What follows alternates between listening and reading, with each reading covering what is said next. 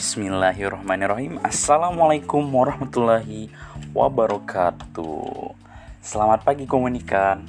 Menemani pagi Anda Edisi Selasa 14 Desember 2021 Nah, pada kesempatan kali ini Saya akan menyampaikan materi Terkait semiotika dan media Dikutip dari buku pegangan teori media dan komunikasi massa edisi pertama tahun 2014. Nah, semiotika adalah teori linguistik yang menjelaskan bagaimana makna dihasilkan. Teori ini dikemukakan oleh ahli semiotik Prancis terkemuka yang bernama Jacques Fontanille. Nah, tujuan akhir dari usaha semiotik adalah ideologis, teman-teman. Nah, maksud dari teori ini adalah tujuan akhir yang akan diciptakan dalam teori ini adalah ideologis yaitu pandangan. Nah, ideologis sendiri itu yaitu pandangan teman-teman terhadap sesuatu. Bagaimana kalian menciptakan paradigma baru terhadap fenomena-fenomena yang terjadi gitu. Kemudian, pendekatan semiotis menekankan kekuatan transformatif dan manipulatif teks, baik itu verbal ataupun visual. Dan karena itu, sangat relevan dengan bidang studi media. Mengingat kekuatan media yang sangat besar, pengungkapan makna tersembunyi dapat memainkan peran penting dalam memajukan demokrasi dan dalam upaya mewujudkan masyarakat yang lebih adil dan sadar secara etis. Nah, maksud dari pendekatan ini uh, merekonstruksi pemikiran masyarakat secara etis, secara uh, semiotis gitu, teman-teman.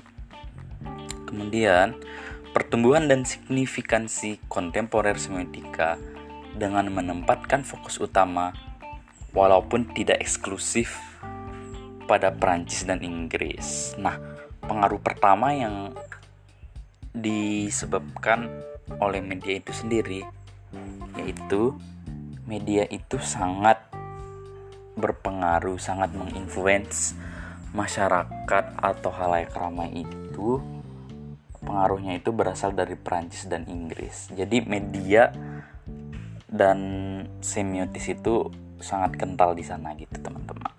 Kemudian area yang dicakup mereka adalah pelaporan berita dan sains, ada periklanan, ada pidato politik, dan dokumenter televisi. Nah, selanjutnya teman-teman, ada teori semiotika yang dikemukakan oleh salah satu filsuf terkenal yaitu Ferdinand de Saussure. Saussure menganalisis tanda linguistik yang terdiri dari dua komponen. Pertama ada penanda dan yang ditandai.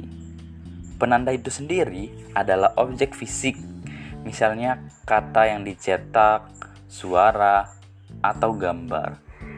Petanda di sisi lain adalah konsep mental, misalnya kata pohon. Nah, kata pohon itu adalah penanda. Sedangkan gagasan tentang pohon adalah petanda. Nah, jadi orang yang menggagaskan tentang pohon itu adalah petanda di sini.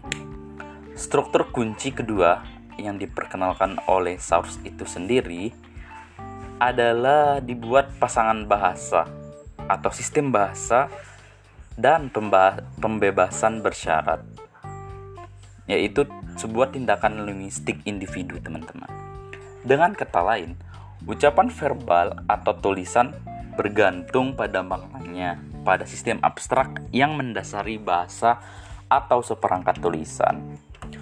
Konsep kunci selanjutnya yang menjadi inti dari seluruh usaha semiotik adalah keyakinan Saussure bahwa makna adalah produk dari perbedaan dan bahwa tidak ada makna tanpa struktur kata-kata. Misalnya, tidak berarti dalam keterasingan, tetapi hanya dalam hubungan dengan berlawanan dengan kata-kata lain. Misalnya, nah di sini teman-teman uh, ada komparasi atau perbandingan atau bisa disebut juga dengan lawan kata. Misalnya, tidak akan ada kata atas tanpa ada kata bawah. Selanjutnya, tidak ada kebaikan tanpa kejahatan gitu. Jadi uh, setiap kata-kata itu memiliki struktur. Nah, dalam penyampaian berita dalam suatu media pun ada uh, makna-makna tersendiri dalam penyampaian sebuah kata-kata gitu, teman-teman. Mulai itu dari bagaimana uh, seorang penyiar men mendeliver atau menyampaikan materinya, intonasinya, istilah-istilah uh, penting gitu, teman-teman. Nah, uh, jika ada pertanyaan terkait materi kami pada sesi kali ini, boleh disampaikan di grup semiotika visual yang dipromotor oleh dosen kita sendiri yaitu Bang Iwan gitu teman-teman. Oke, sekian materi kita pada pagi hari ini edisi Selasa 14 Desember 2021. Terima kasih. Wassalamualaikum warahmatullahi wabarakatuh.